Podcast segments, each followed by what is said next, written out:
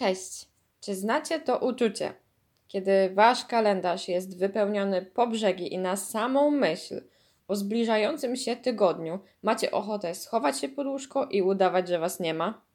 A może nagromadzona ilość rzeczy do zrobienia budzi w was lęk i niechęć do tego stopnia, iż zaczynacie zdobywać medale w prokrastynacji. Wyrażając się banalnie powiem, że nic co ludzkie nie jest nam obce, wiadomo. I podejrzewam, że są to problemy, z którymi zmaga się większość z nas na porządku dziennym. Byłoby cudownie, gdybyśmy potrafili skupić się na jednej rzeczy, czy sytuacji, czy problemie naraz. Niestety jesteśmy jako ludzie dość emocjonalni, jedni mniej, drudzy bardziej, ale nikogo to nie omija. Emocje te, najczęściej strach, lęk czy zdenerwowanie, powodują, że nie możemy skupić się na jednym. Skaczemy myślami z kwestii na kwestię.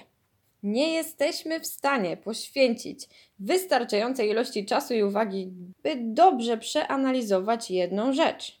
W naszej głowie panuje chaos. Istna dezorganizacja. Czasami wystarczy spisanie planu w kalendarzu.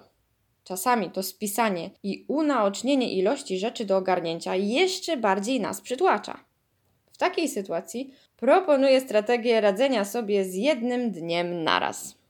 Stosuję tą strategię od ponad roku i muszę przyznać, że bardzo pomogła mi poukładać sobie myśli i nie nabierać za dużo na głowę na raz. Polega ona na zaplanowaniu tygodnia z wyprzedzeniem. Każdy dzień ma przypisane obowiązki i kwestie do zrobienia, problemy do rozwiązania. Jednak, aby uniknąć rozmyślania nad tym wszystkim naraz, przyjmujemy, że musimy otworzyć i zamknąć dany dzień wraz z tym, co musimy w trakcie wykonać, aby móc przejść do kolejnego. Na przykład, w poniedziałek mamy pracę i konkretne projekty, zadania, spotkania lub uczelnie i konkretne zadania, kolokwia, testy. Potem mamy do załatwienia kilka spraw urzędowych, zakupy spożywcze, wieczorny trening, spotkanie. Dopóki te wszystkie kwestie nie zostaną odznaczone z naszego planu, skupiamy się tylko na nich i na tym dniu.